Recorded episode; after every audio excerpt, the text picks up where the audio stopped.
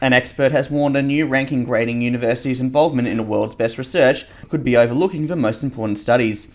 Manager of Research Strategy at James Cook University, Bradley Smith, says the Nature Index is based on a questionable assumption that the most prestigious journals published the most worthy papers.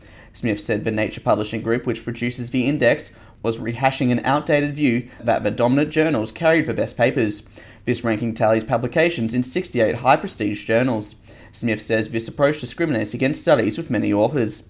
And determining the local economic impact of international students in most areas of Australia is nigh impossible because the data is a mess. These comments come from political economist Professor Rolf Gerritsen from Charles Darwin University's Northern Institute in a study soon to be published determining the impact of CDU's international students on the local economy. He says CDU and the University of Tasmania are the only two universities which could accurately measure their economic impact because they're the only ones in their respective state and territory. Gerritsen also says international student data from different state and national sources doesn't add up.